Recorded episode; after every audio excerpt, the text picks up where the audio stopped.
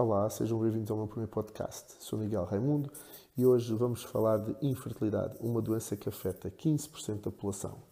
A infertilidade é uma doença complexa com importantes implicações médicas, psicossociais, demográficas e económicas.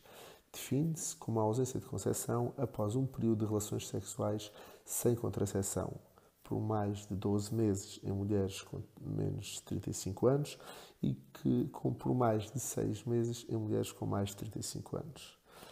Se preencher esses critérios, que considera-se ter um diagnóstico de infertilidade, está recomendado procurar ajuda pelo seu médico assistente, ginecologista ou recorrer a um centro de procriação medicamente assistida ou de infertilidade. Existem casos específicos em que está indicado antecipar este tempo, em seis meses, quando há um diagnóstico prévio de síndrome de ovários poliquísticos, mioma, endometriose, ciclos menstruais irregulares ou então fatores que associados a uma insuficiência ovárica precoce, como cirurgia ovárica, quimioterapia, radioterapia ou doenças autoimunes. A história familiar é importante. Se nós tivermos o caso de uma mãe, de uma tia, de uma irmã com problemas de, de, de, infertilidade e em que esteja diagnosticada uma insuficiência ovárica ou uma menopausa precoce, aí devemos procurar ajuda em seis meses.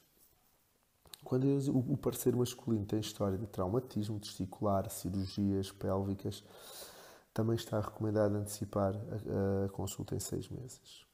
Quando falamos em infertilidade, convém nós também conhecermos o período fértil. E o que é que é o período fértil? O período fértil inicia 5 dias antes da ovulação.